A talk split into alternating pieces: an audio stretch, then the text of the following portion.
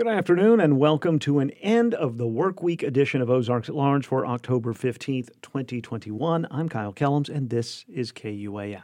There are 781 new cases of COVID 19 in Arkansas after the latest round of testing.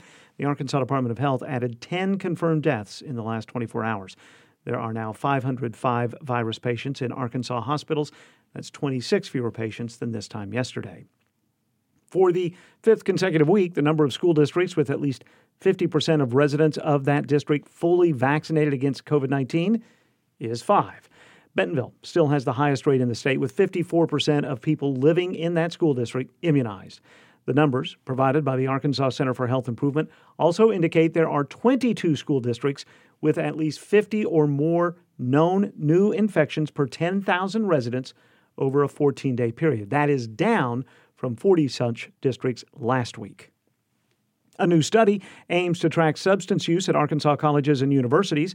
The Arkansas Collegiate Substance Use Assessment is the first survey of its kind in the state and asks students at institutions of higher education about their drug and alcohol use. Dr. Derek Slagle is director of the Survey Research Center at the University of Arkansas Little Rock and is leading the study. You know, this is our first time collecting this information. We're collecting information on student substance use, the consequences of the use, and then what students think their peers are doing and other uh, mental health concerns. And ultimately, we're trying to help create safer campuses. And also, uh, these results will be used for the Substance Abuse Block Grant uh, at the state level, and that's going to help plan, implement, and evaluate activities to prevent and treat substance use in the state of Arkansas. Dr. Slagle says at least 25 colleges and universities are participating in the study, though some, including the University of Arkansas in Fayetteville, are declining to participate. Slagle says the survey also asked students to describe the relationship between their substance use and the COVID 19 pandemic. It is uh, an interesting year to do a foundational study because you know we're using this as as one year. We're going to hopefully compare it over time, and you know can also see what the the changes are over time as we get further away from the pandemic.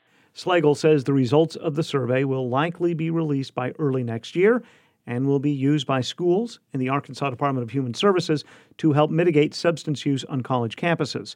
The final day for students to take the survey, which is only available through participating schools, is today. The campaign for Republican candidate for Governor Sarah Huckabee Sanders is announcing a total of more than $11 million raised for next year's race. A press release says candidate Sanders raised more than $2 million in the most recent quarter and has $7 million cash on hand. That same press release says Arkansas donations total about $3.7 million. All of the fundraising figures represent new record amounts for a gubernatorial candidate in state history. And expect a few delays Monday if driving near the Bella Vista Bypass interchange with Highway 71 and Walton Boulevard. Work on the new interchange to connect Highway 71 and Interstate 49 will require some rock blasting. Traffic might be stopped Monday between 9 a.m. and 3 p.m weather permitting.